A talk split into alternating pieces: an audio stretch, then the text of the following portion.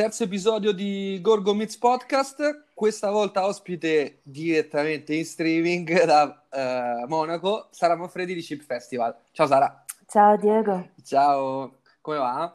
Bene, benissimo, Bene, molto felice di essere nel tuo podcast. allora, io ti, ti, ti, ho, ti volevo però, insomma, intervistare perché appunto ho visto ultime, gli ultimi progetti che avete fatto con Chip, ho visto che avete mh, cambiato insomma un po' rotta però prima di parlare di, de, delle ultime cose, partiamo dall'inizio, dal 2013 in cui avete iniziato insomma, l'attività su Bologna e raccontaci un po' insomma come, come si è sviluppato il progetto e come è andata insomma. Noi abbiamo fondato CIP in sei donne nel 2013. Volevamo indagare una, un segmento molto specifico della street art che è quello a base di carta, quello che utilizza il paste up, quindi eh, l'affissione di poster sagomati eh, fatti in carta, stampati in digitale, disegnati a mano, mille tecniche, qualsiasi cosa, con la colla ai vari supporti che non so, possono essere bacheche, billboard, muri, eh, frazioni di architetture particolari e abbiamo inventato una formula di festival che per noi era sensata. C'era da una parte l'invito a cinque guest artist internazionali che venivano selezionati da noi e che venivano invitati a Bologna per realizzare un intervento site specific su appunto dei muri, delle porzioni di architetture, delle facciate di biblioteche, delle scuole, eh, muri di caserme abbandonate. Abbiamo insomma siamo intervenute in, su varie. Sì, mi ricordo che avete fatto un sacco di, di interventi i primi anni su, sì, poi, specialmente poi su Bologna, che poi è la vostra sede, diciamo, ecco. Certo.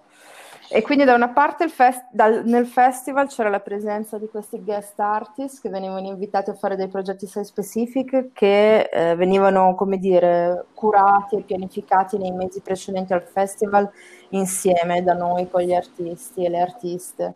E dall'altra parte c'era la Call for Artists che noi lanciavamo esatto. tutti gli anni a gennaio e era aperta per circa sei mesi, una Call for Artists tematica a cui artiste e artisti eh, rispondevano inviando eh, un file digitale contenente un poster. Che poi voi andavate a, a, stampare e attaccare in giro per la città. Che poi, tra l'altro, questa cosa qua la, la, fate ancora adesso, tra l'altro, questa cosa qui. Quindi sì, è... Questo è il segmento originario di Chip eh, che abbiamo salvato, perché poi, dopo cinque edizioni del festival, le condizioni sia locali che nazionali erano molto cambiate. C'era, come dire, è stato questa, chiamiamola effervescenza, no? Tutti questi nuovi boom. festival. Sì, sì, questa... sì, c'è stato un boom eh, mostruoso di mm. eventi, e festival e situazioni che ha un po' eh, abbassato senza dubbio la qualità.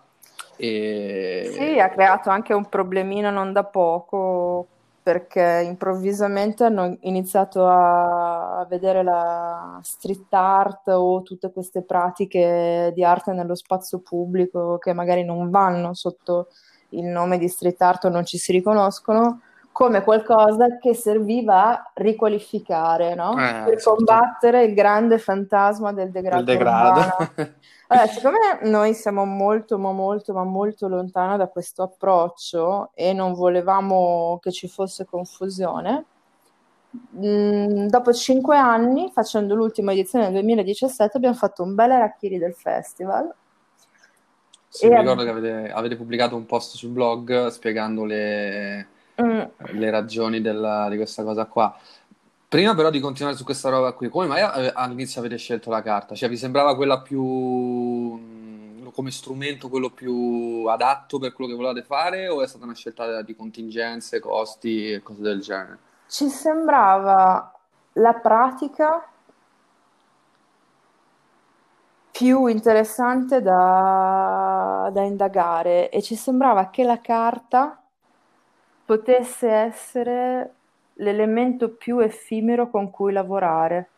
E quindi la nostra idea era quella di cercare di lavorare in, una chiave antimonumentale, no? Okay. E di lavorare proprio sull'elemento che per noi era ed è più interessante della carta, che è legato proprio al fatto di essere così effimera, che è esattamente una del, delle caratteristiche che noi vediamo nel, nei lavori che vanno appunto sotto questa grande etichetta di street art. Perché capito. per noi è assolutamente il suo aspetto più interessante. Eh, diciamo che è anche un modo diverso di approcciare al, al, paesaggio, no? Perché è una cosa che non vai a...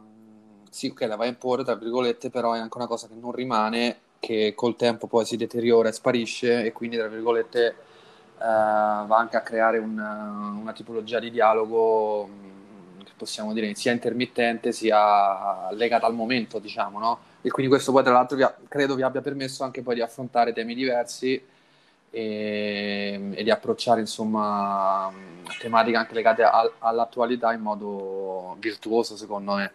Questo lo dico io perché è sempre stata una mia idea, nel senso, vi siete sempre inserite su, tra l'altro in alcuni casi anche molto prima rispetto a, a temi che adesso sono attualità, come per esempio il discorso del green, quando nel 2014 avete fatto gli interventi di Paper Resistance, che comunque insomma parliamo di sei anni fa, e sei anni fa di queste cose si, parla- si iniziava forse a parlare, ma era mm. ancora mm. una roba sconosciuta ai più, insomma, non c'era questo interesse che c'è adesso, ecco. Sì, abbiamo anche dedicato la call del 2014 a questo ah, tema. Ah, e sicuramente questa, voglio dire, questa leggerezza ci ha dato modo di fare molti interventi perché abbiamo fatto, non so, più di 150 interventi in otto anni, siamo completamente pazze secondo me.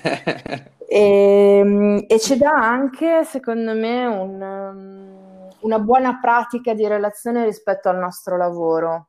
Mm. Abituarsi al fatto che il tuo lavoro viene crossato, che si scioglie letteralmente sotto l'acqua e che non durerà è qualcosa che secondo me aiuta moltissimo a non scadere nella mitologia di se stesse.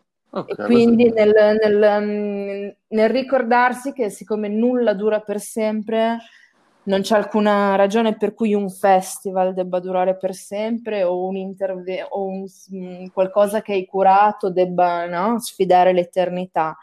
È tutto effimero e questa cosa deve essere non qualcosa di depressivo, deve essere una spinta, deve essere motivazione. Sì, a fare, a fare sempre qualcosa di diverso, di nuovo magari e di proporre anche tematiche differenti.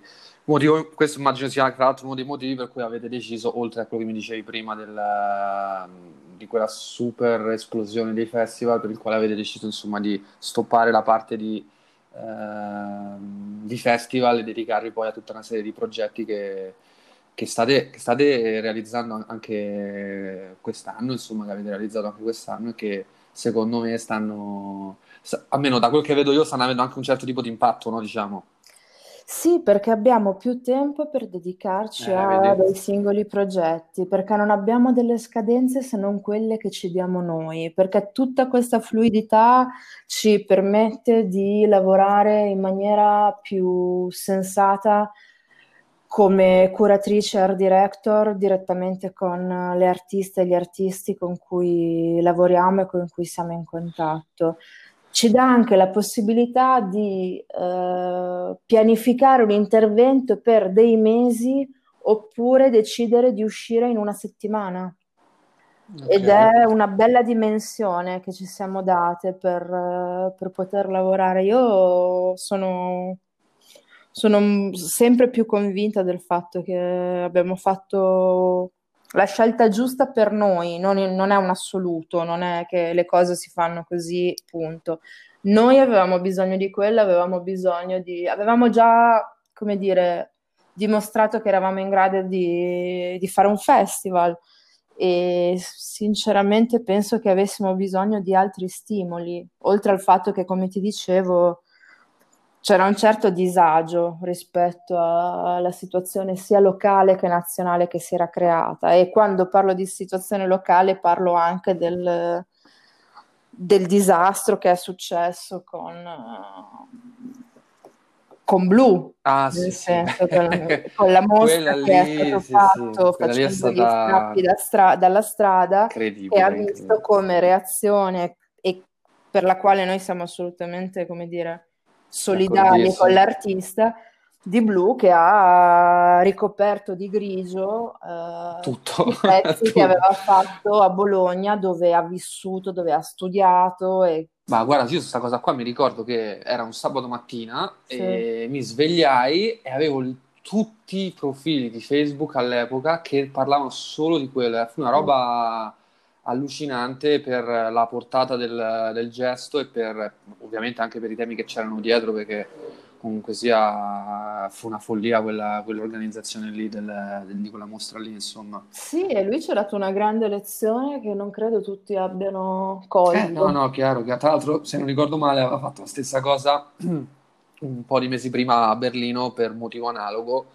nel senso che avevano iniziato a vendere gli appartamenti davanti alle sue, alle sue opere a prezzi esorbitanti proprio perché eh, erano presenti lì, insomma. Eh, sì, lì era a Berlino ed era una situazione anche più complessa. Eh, immagino perché il quartiere dove, dove, aveva fatto il pezzo era un quartiere dove residie, eh, che era residenza e dove c'erano molti atelier di artisti e di artiste. Ah, e, okay. eh, Chiaramente, vabbè, Berlino ormai è purtroppo diventata un semi-parco giochi per molti aspetti e sta vivendo delle dinamiche di gentrificazione sì, sì. abbastanza aggressive e feroci e, e quindi anche quel quartiere, quella zona lungo il fiume ehm, hanno vissuto questa cosa e lui come reazione, come presa di distanza rispetto al contesto urbano in cui si trovava il suo pezzo ha deciso di eliminare tutto, sì sì. Sì, sì, mi ricordo quella... Eh sì, con... quindi questo ovviamente per, uh, mi, mi, fa ragionare su, poi sul rapporto che voi avete avuto con Bologna. So, so per certo, e dimmi se sbaglio, che uh, siete state le prime ad aver uh, di fatto riutilizzato le bacheche e le pensiline che il comune aveva di fatto abbandonato. Che secondo me, tra l'altro, è stata un'idea geniale quella lì, perché nel senso erano gli spazi totale disuso e immagino anche stato d'abbandono, perché comunque immagino che erano passati diversi anni da quando venivano utilizzate, e le avete usate per dirottare dei, dei, dei messaggi, dei, dei progetti specifici, non ricordo male. Sì, sì, è nata così, nel senso che quelle bacheche sono bacheche di proprietà pubblica, sono del settore settore cultura. Okay. Noi abbiamo un accordo per l'utilizzo e per lo sviluppo di progetti in esclusiva su, su quel circuito di bacheche. Erano decenni che non venivano utilizzate e questo aveva portato alla situazione che c'era su qualsiasi cosa, no? Strati di gente che ti imbiancava a casa, eh, ripetizioni di eh, matematica statistica, um, all you can eat asiatici, cioè, ma veramente qualsiasi cosa. E questo aveva comportato che quelle bacheche dallo sguardo erano sparite. Sì, sì, totalmente, erano state inglobate nel, nel, nel marasma della città. Sì. Non c'era più modo di avvertirle come spazi affissivi all'interno del, del paesaggio urbano perché erano scomparse e noi invece le abbiamo viste e abbiamo iniziato a lavorarci. All'epoca l'assessore alla cultura del comune di Bologna dell'epoca ha firmato con noi la prima convenzione che è stata negli anni rinnovata e abbiamo iniziato a lavorare su queste bacheche che erano già all'epoca eh, della loro installazione bacheche ehm, dove era possibile affiggere avvisi di pubblica utilità. Quindi sì, era, era, già qualcosa. Mi ricordo, scusami se ti interrompo, mi ricordo che per esempio una delle ultime volte che sono, sono venuto a Bologna, eh, per esempio c'erano le immagini, che immagino che curate voi a questo punto, della, della stagione del, del, teatro, può essere? Sì, Ad perché esempio, che... sul, sulle bacheche noi facciamo interve- abbiamo fatto tre tipologie di interventi fondamentalmente, o facciamo progetti di arte pubblica, ehm, full stop, nel senso è quello, oppure facciamo campagne di comunicazione sociale, oppure utilizziamo linguaggi visivi contemporanei per promuovere eh, eventi culturali legati al territorio relativi al contemporaneo. Per cui noi da tre anni cam- curiamo anche la campagna creativa ehm, del Teatro Comunale di Bologna e abbiamo portato a lavorare per eh, la stagione operistica degli ultimi tre anni eh, una street artist, un calligrafo e da ultimo un illustratore che è Riccardo Guasco alla campagna eh, annuale del teatro. Ed è stata come dire una bella sfida perché sì, un'istituzione con um, un background uh, così come dire solido e non legato al contemporaneo a ragionare in termini di linguaggi visivi contemporanei non era una cosa così scontata. Invece ehm, devo anche dire che il Comunale di Bologna è un luogo molto ricettivo, molto aperto. Ci è stato dato l'agio di poter proporre, di poter eh, sperimentare in un bell'ambiente, sì. Ma quindi il rapporto con Bologna poi in questi anni, com'è che si è, cioè da quando siete partiti fino ad oggi, come, come si è evoluto? Mi dicevi che ci sono state poi delle frizioni e... E... Cioè, io ti chiedo prima del rapporto con Bologna e poi della risposta che avete avuto in tutti questi anni da, da, dalla città e dai cittadini, che sono le robe che immagino che, eh, sì, che, che vi re- restituiscono un po' del, del lavoro che fate. Ecco. Beh, direi che ci restituiscono tutto. Tutto, cioè, sì, no, che, che, che, se non ci fosse una risposta positiva ci faremo delle domande, Chiaro. perché alla fine comunque facciamo arte pubblica e, e questo um, nello spazio pubblico e quindi, sì, sì. come dire, sì, è, una, è, una, è, una, piccola responsabilità. Sì, appunto ti senti sulle spalle. Ma noi con, con Bologna che rapporto abbiamo? È uno dei tre luoghi che reputo casa, per cui è uno dei tre luoghi che amo follemente, che è in grado di farmi incazzare come una iena allo stesso tempo. Noi abbiamo sempre attraversato gli spazi indipendenti della città, gli spazi sociali, abbiamo sempre creato reti di collaborazione, di partnership e di sostegno con realtà che eh, ci assomigliano, che hanno uno sguardo che riconosciamo sulle cose, per cui abbiamo lavorato con istituzioni culturali, abbiamo lavorato con festival, abbiamo lavorato con collettivi, abbiamo lavorato con associazioni, con singoli.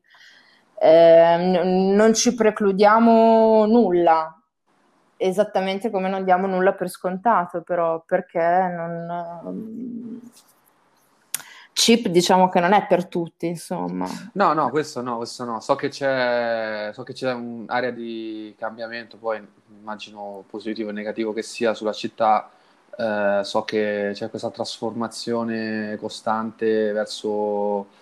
Eh, dimmi anche qui se sbaglio perché non vivendo lì magari uh-huh. alcune cose poi lo interpreto un po' diversamente eh, su questa trasformazione di città del cibo e i quartieri trasformati anche da questa cosa qui, con eh, anche lì un po' di gentrificazione, robine selvagge. Dimmi se, se, se, se riscontro queste cose allora, qui. quello che è sicuramente evidente, che quindi non ho nessuna dis- di, di, difficoltà a negare perché è innegabile, è che eh, chi governa la città ha individuato nel cibo che ormai non chiamano neanche cibo perché lo chiamano food. Io il fatto che in Italia dobbiamo chiamare il cibo food, guarda, è una roba... Una follia. No, ma vabbè. Però hanno deciso che il cibo è la mh, vocazione di questa città. Okay. Io che non ho niente contro i tortellini e che ho moltissimo rispetto per chi lavora nella ristorazione, ho detto chi lavora, attenzione, non chi specula sulla ristorazione, perché fare ristorazione vuol dire farsi... Il mazzo. Il... Sì, no, è un, la... un, lavoro molto duro, un lavoro per cui ho molto rispetto. Rispetto al fatto appunto che ab- hanno deciso che la vocazione primaria della città è il cibo, è evidente che c'è qualche preoccupazione, perché per una questione di mera logica eh, le risorse non sono illimitate. Chiaro. E se le risorse vengono destinate primariamente ad un tipo di cultura no gastronomica e di turismo annesso, vuol dire che ci sono meno risorse per chi lavora in altri ambiti. E io penso che Bologna mh, negli ultimi 15 anni avesse sviluppato molto bene una vocazione al contemporaneo sì. E questa cosa Beh, ma diciamo fa parte anche un po' della cioè insomma Bologna è da sempre riconosciuto come uno dei poli culturali dell'Italia insomma sì però ci vogliono fondi ci eh, vuole sì. investimento e ci vuole visione come secondo me ci vuole visione nel riconoscere anche che la città è fatta da diverse anime. Eh, penso all'università, penso agli studenti e alle studentesse universitarie. Eh, Bologna è diventata meno accogliente, L- trovare una casa eh, è un'impresa. Mm, que- questa cosa io la trovo inaccettabile in quella che è eh, la prima università fondata in Europa. Noi non possiamo non preoccuparci eh, della vita delle studentesse e degli studenti universitari in città. Così come non possiamo dimenticarci che eh, chi frequenta l'accademia, chi va al DAMS, ha bisogno di spazi, ha bisogno di poter affittare uno studio, chi lavora nel sistema dell'arte contemporanea in maniera indipendente ha bisogno di poter aprire uno spazio al pubblico. Eh, tutte queste cose in questo momento nella mia città sono cose molto difficili.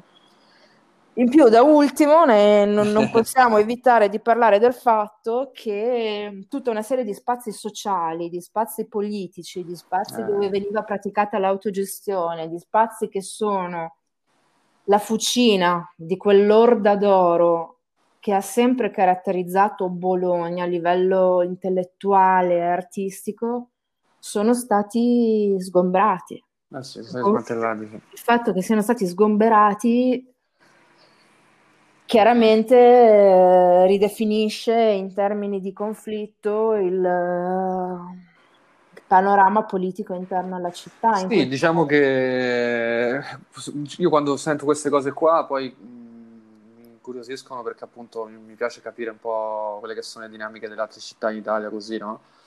E quello che mi viene da pensare è che è l'ennesima risposta a questi tempi qui, no? Nel senso si cerca di di sviluppare dei discorsi economici che molto spesso non eh, rispecchiano quelle che sono le, le, peculiarità e le caratteristiche di, di, dei luoghi, no? Sì, c'è un, in un, un momento poi tra l'altro di, secondo me veramente di questi qui sono anni veramente di grande grande grande grande confusione grande grande cambiamento su una valanga di aspetti che tra l'altro voi tra l'altro siete state molto bravi perché avete, a, avete colto nel tempo tutta una serie di eh, di tematiche secondo me che erano e che sono vitali nel senso che in un momento in cui tra l'altro nessuno lo fa. Quando perché diciamo la cosa prima di, di iniziare la registrazione abbiamo detto ti, ti, ho detto appunto che siete uno dei cardini eh, dei punti fermi insomma delle realtà più solide che ci sono in Italia anche per questo motivo qui secondo me. Perché siete tra i pochi che siete riusciti ad affrontare una serie di, di argomenti che spesso vengono o trattati male oppure presi un po' da distante, ecco, diciamo, no? Invece ho visto proprio che voi avete eh, preso, fatto i progetti, sbattuto le cose e creato anche quel, quel, quel rapporto di, di, dialogo negativo, costruttivo, positivo che sia, che secondo me serve proprio per accelerare tutta una serie di cambiamenti, ecco.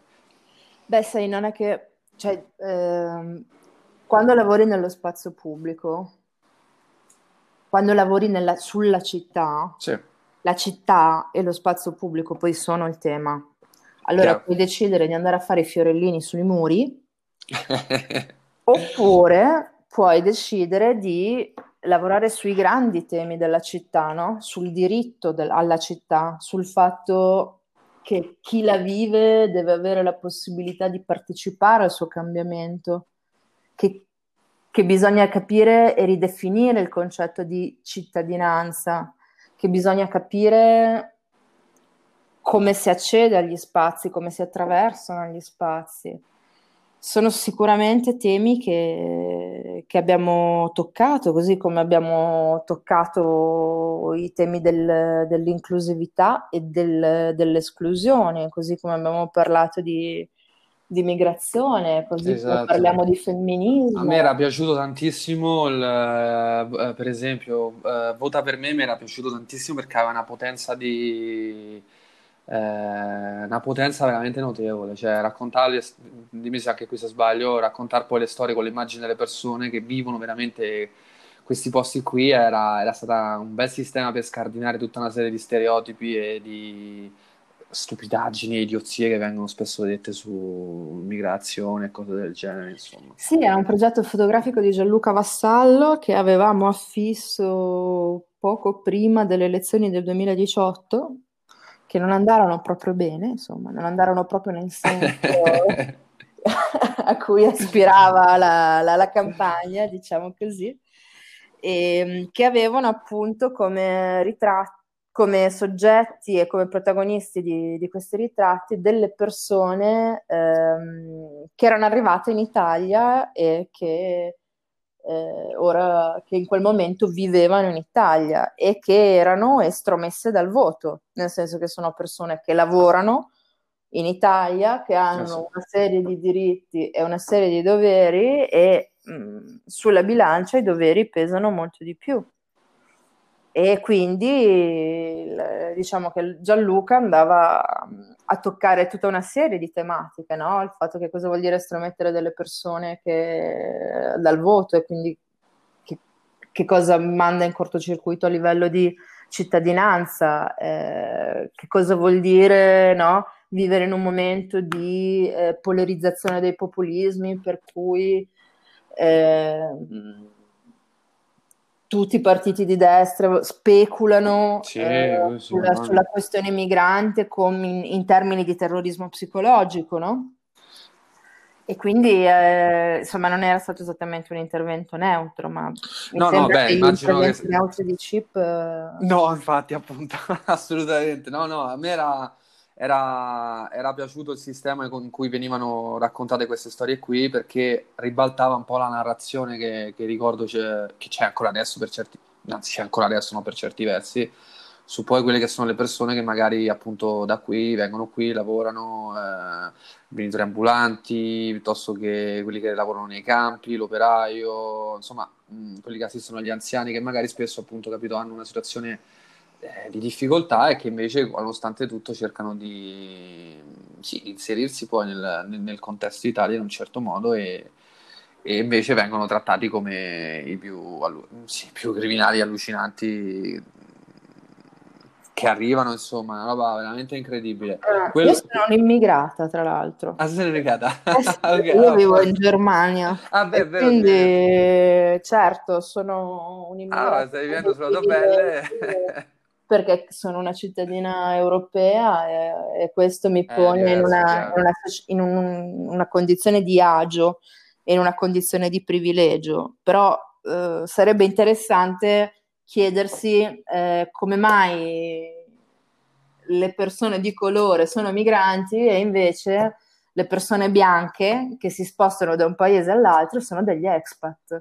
Eh, cioè... lì, sai lì è stato creato un recinto no? dove noi abbiamo la possibilità di spostarci liberamente. Purtroppo chi è fuori dal recinto ha tutta una serie di difficoltà e eh, cioè, questo qui è un discorso che, tra- eh, che tocca la politica, l'economia, eh, i diritti, l'uguaglianza e tra l'altro... Il colonialismo. Eh? Sì, capito, è una roba veramente, cioè fa parte proprio della, della storia e visto anche insomma le ultime, le ultime vicissitudini anche in America, così e un po' in tutto il mondo, spero vivamente che... Mh, che magari questo momento qua, sai, di, di incertezza anche col, col, col, coronavirus, queste cose qui, magari sia un modo per provare a immaginare qualcosa di diverso, no?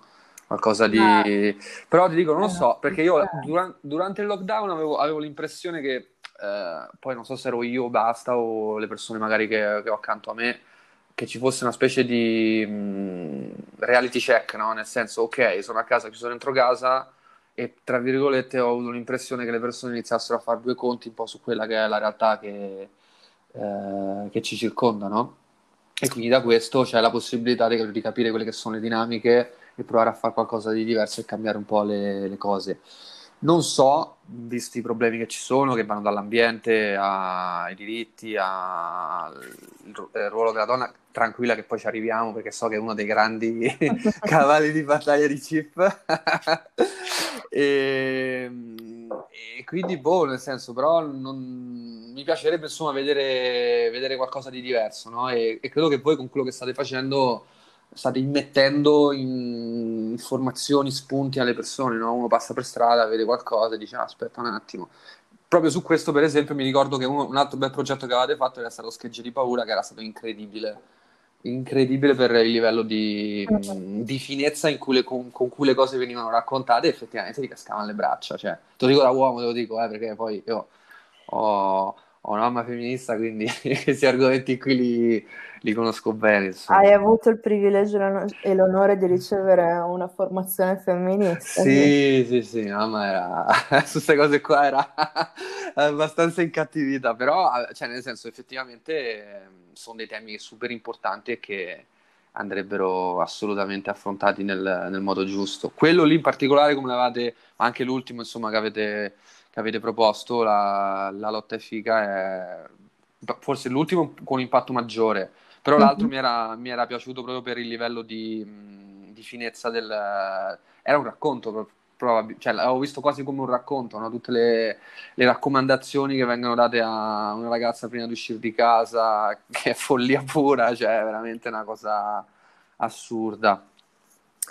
Sì, era il progetto era stato fatto per Sant'Arcangelo 2018 Sì, esatto. ed era ed avevamo utilizzato mh, a type nudo, crudo e violentissimo sui poster il testo di Malika Taneka, che è Taneia, una esatto. Taneia, esatto, che è Indiana. una artista e performer indiana che poi presentava lo spettacolo eh, durante il festival a Sant'Arcangelo e eh, i poster, e c- così come il testo, eh, riprendevano tutta una serie di stereotipi rivolte alle, alle donne eh, rispetto alle cose che potevano o non potevano fare, no? Quindi devi stare attenta, sono tempi bui.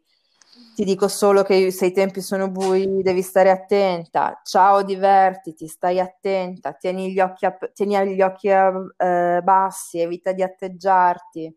Sì, è Eh, incredibile, no, incredibile. tutte queste cose. E l'ultimo, mm, Portate l'ultimo la gonna, portate la gonna un po' lunga, mi sì, ricordo. Sì, no, ok. esatto.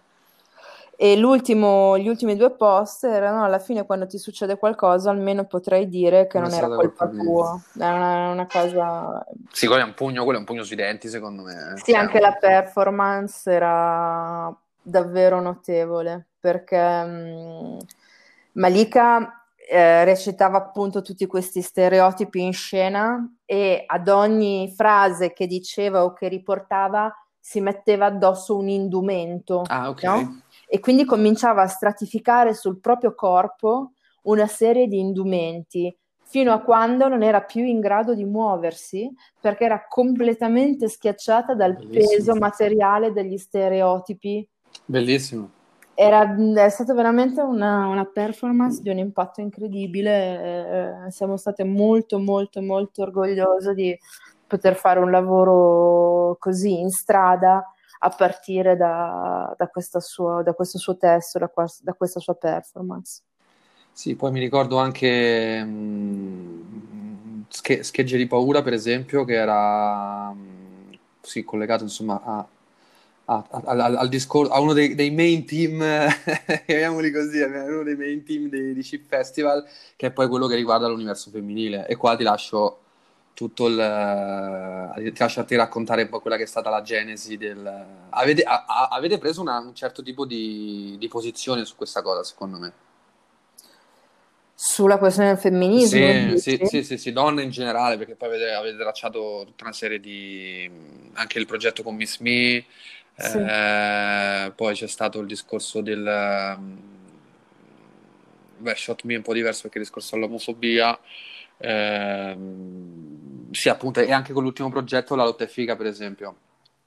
Sì, ma è- è un- è- il motivo è molto semplice. Il motivo è che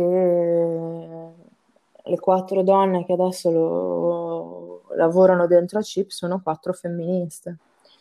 E quindi questa è una delle energie che scorre nel progetto ed è chiaramente fa parte delle nostre identità e, e quindi, come dire, una, era naturale che venisse fuori questa, questa predisposizione. In più c'è il fatto che le città non sono luoghi pensati per le donne e quindi lavorare nello spazio pubblico per noi significa anche agire della riappropriazione, Chiaro. significa anche eh, dare spazio a corpi che normalmente nello spazio pubblico sono oggetti, non sono soggetti, no? Nel, nell'85 le Guerrilla Girls, quando andarono al MoMA a contestare la direzione artistica, la programmazione, le esposizioni eh, e, e affissero quel poster straordinario che poi abbiamo riportato nel 2017 nelle strade di Bologna,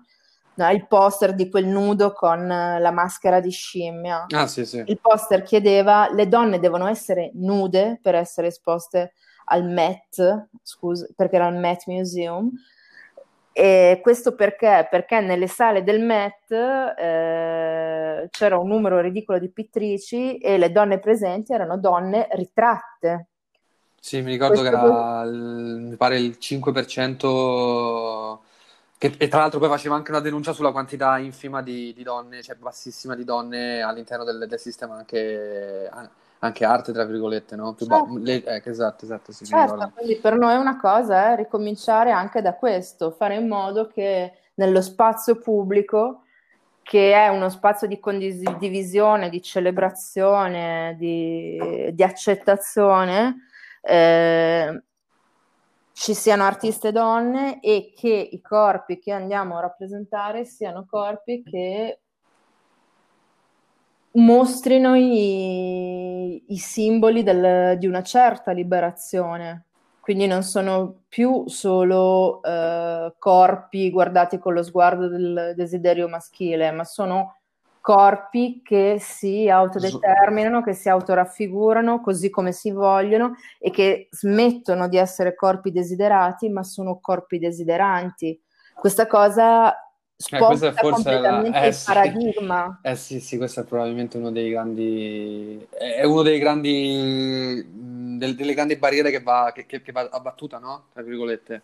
No, tra Sì, virgolette. no, no, va, va veramente abbattuta, va esattamente come, come andrebbero abbattu- abbattute anche una serie di celebrazioni nello spazio pubblico di un passato coloniale, suprematista, che, come dire, è Ah, ora di, di rinnegare, di ripudiare. Eh, quello, quello tra l'altro è uno dei... que- quel tema lì legato più, più che altro al fascismo l'avete l'avete sviluppato col progetto Sta rottura dei coglioni dei fascisti che fa sempre un po' ridere da, da dire, ma anche quello mi pare che era stata una bella, una, una bella, una bella cosa pote- potente, insomma, anche quella lì, insomma, avevate disseminato il, in Bologna, se non ricordo male, di questi poster presi da un, eh, una serie di poster antifascisti realizzati da, oddio, Testi Testi Manifesti.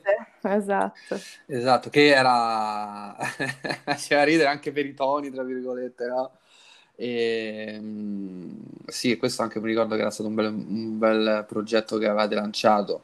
Però secondo me, eh, dimmi se sbaglio, con l'ultimo progetto in particolare è successo un pandemonio. Probabilmente le persone non avevano, avevano un po' usciti dal lockdown, si sono ritrovate sta bomba in faccia e dimmi tu le, Mm. le reazioni come sono, come sono allora, intanto noi abbiamo registrato molto più re- reazioni positive, nel senso che, beh, questo è una cosa che le super. donne che per strada hanno visto dei poster che parlavano di con forza, con gioia e con ironia di autodeterminazione, di libertà, di desiderio, di, di un futuro più femminista, eh, ne, erano, ne sono state entusiaste, ci hanno scritto, hanno fotografato, hanno fatto un tifo da stadio. Eh, è, è, è, stato un bel momento, pro- ma questo proprio perché siamo abituati a vivere in città che non sono eh, studiate, organizzate, pianificate, costruite, pensate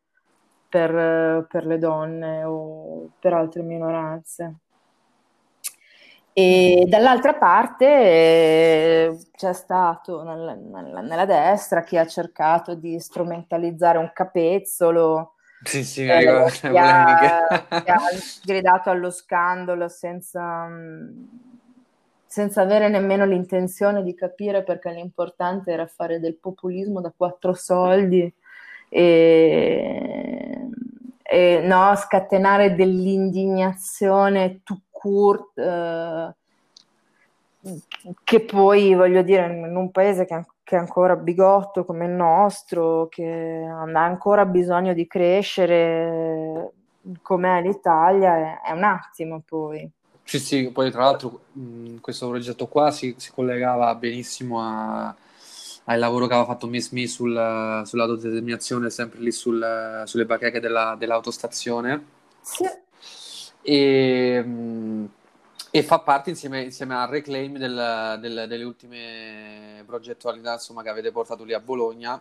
Non so, io avevo, avevo avuto un'impressione che aveva avuto un... Um, che era girato meglio, però magari un po' mi sbaglio io e che soprattutto c'era, c'era stato, beh, questo me l'hai anche confermato tu, che c'era stato un bel po' di, di risposta maggiore rispetto alle altre volte. Però ripeto, magari queste sono impressioni mie, ma perché mh, mi sembrava che appunto post lockdown eh, ci fosse appunto, come dicevamo prima, eh, una capacità di eh, capire poi quelli che, che, sono questi, questi macro temi super attuali maggiori rispetto a, al passato, no?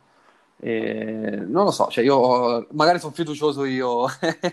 non lo so, secondo me c'era tanto bisogno di qualcosa di positivo, di un po' di adrenalina, di un, sì, sì, di, un po' di carica, di... E, e, in questo il progetto ha sicuramente funzionato. Dopodiché eh, quello che è successo ha fermato tutto, ha fermato tutti e tutte, quindi per noi può essere, noi intendiamo, cioè vogliamo pensare che questo momento ci abbia dato eh, nella catastrofe che ha creato almeno la possibilità di provare a cambiare prospettiva, esatto. provare a cambiare sguardo, esatto. pensare al, al, al, futuro, a quello che verrà in una maniera diversa. Esatto, sì, ho, ho, ho, ho c'è questo qui secondo me è un periodo che eh, molto probabilmente rimarrà scritto nei libri di storia, ma, ma non tanto per, per, il virus e la pandemia, più per quello che ne, consegu- che ne conseguirà, no? Perché le persone, secondo me, sono arrivate proprio ad un, ad un istante in cui hanno capito che quello che, era, che, c'era prima non andava bene, cioè non va bene, non va bene, quindi non voglio tornare a quello che c'è prima. Quindi di conseguenza eh, in America le persone di colore sono, hanno, hanno, alzato la testa e hanno detto no, basta, cioè sta cosa non è più non è più fattibile, non è più gestibile, non siamo più disposti a digerire questa cosa qui. Eh, progetti come quello che avete proposto voi servono a instaurare poi quei semi, secondo me, che eh, magari la, la, la ragazzetta, ragazzetto di 12-13 anni che inizia un po' a capire come gira il mondo, capito, vede queste cose qui, si, con, si contamina e ragion- inizia a ragionare in modo un po' diverso che sono queste le cose. Poi, vabbè, ovviamente abbiamo... io, io, ho una fiducia totale nel, nelle nuove generazioni, nel senso che io spero che quella ragazzetta e quel ragazzetto di 12-13 anni eh, venga, sì. vengano ad insegnarmi delle cose, vengano ad insegnare a tutti delle cose. Eh, sì. È un po' questo la, l'augurio che, che, che, ci si fa. Poi questo non vuol dire che non bisogna fare anche nella nostra parte, ma insomma si cerca di, di, di, di smuovere qualcosa insomma, per poter provare a, ad apportare un cambiamento attivo, no? E... Ma questo senz'altro, nel senso che l'arte pubblica eh, guarda che, esatto, è anche un luogo arrivare. di lotta. Esatto, infatti, infatti, io qui volevo arrivare, proprio per questo qui, progetti come, come Chip secondo me hanno avuto la, eh, la, mm, il valore aggiunto di appunto riuscire a instaurare tutta una serie di tematiche e approfondimenti anche che secondo me beh, in Italia non, c'è, non, non, non ricordo nessuno che fa che tratta questi temi qui e quindi ben venga che venga fatto a, a Bologna. E, anzi, ti chiedo cosa, cosa, state preparando per i prossimi mesi. Stiamo preparando l'uscita dalla bolla bolognese, Olè. nel senso che cominceremo, abbiamo già iniziato, ma come dire, daremo spazio anche a progetti fuori dalle mura della città perché è una cosa che ci interessa provare a fare, è una cosa che ci stanno chiedendo, è una cosa che dopo otto anni è anche giusto fare per darsi dei, dei nuovi stimoli, per, darsi del, del, per alzare un po' l'asticella, no? mm-hmm. per, uh, per, vedere cosa succede qua, poi quando non giochi in casa. E abbiamo in cantiere altri progetti ancora per questo finale di 2020. Stiamo già pensando al 2021 e lo sguardo verso quello che verrà, lo sguardo verso il futuro come possibilità, come cambiamento, sarà probabilmente uno dei, dei temi che approfondiremo nel 2021, assolutamente, così come andremo avanti a, a parlare di corpi, a parlare del nostro paese eh, con i linguaggi contemporanei delle artiste e degli artisti con cui lavoriamo. Allora, grazie mille Sara, Sara per il tempo che, che, che mi hai dedicato. Grazie a te, Diego. Eh, questo è Gorgo Mez, ci sentiamo col prossimo episodio. Ciao a tutti!